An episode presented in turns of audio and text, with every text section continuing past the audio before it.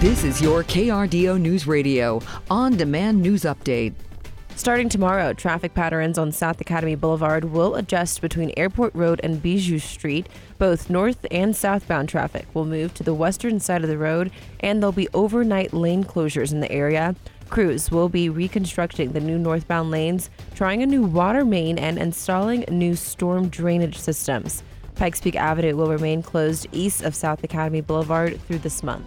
Groups interested in taking part in this year's Festival of Lights in downtown Colorado Springs need to have their paperwork completed today. The annual holiday parade is held on December 9th, and this year's theme will be Sounds of the Season. Organizers are accepting entries for bands, floats, and other unique displays and performances. More application details are available online at coloradospringsfestivaloflights.com.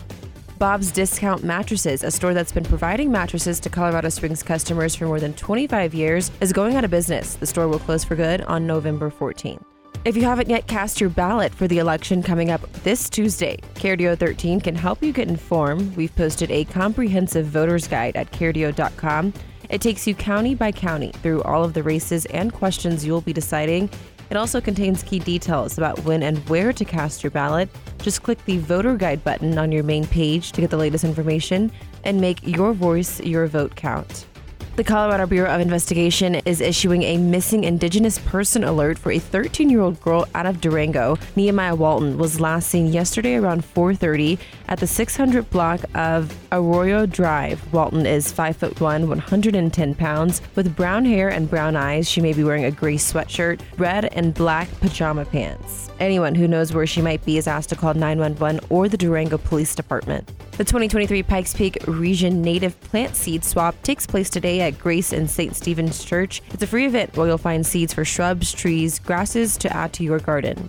The Aurora Police Department closed part of I 70 yesterday to deal with a woman with a gun. According to our Denver news partners, just after 3:15, officers responded to 911 calls about a woman holding a gun in the air while standing in the median of I 70 at Tower Road. Officers saw the woman holding a gun and closed the interstate in both directions. After 4 p.m., police tweeted that the woman had been safely placed into custody. She was arrested for disorderly conduct. A Pueblo woman is now in custody for allegedly carjacking her elderly elderly neighbor.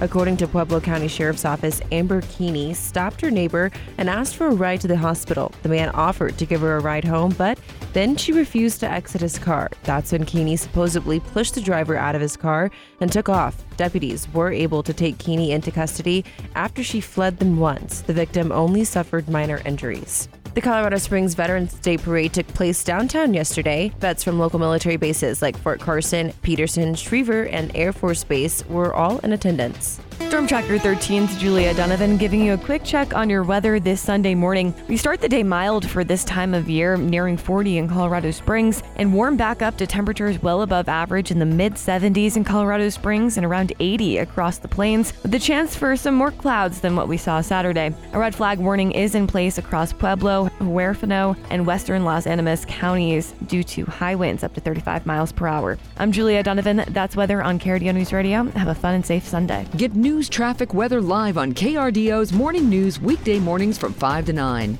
KRDO's Afternoon News weekday afternoons from 4 to 7. On KRDO News Radio or anytime at KRDO.com.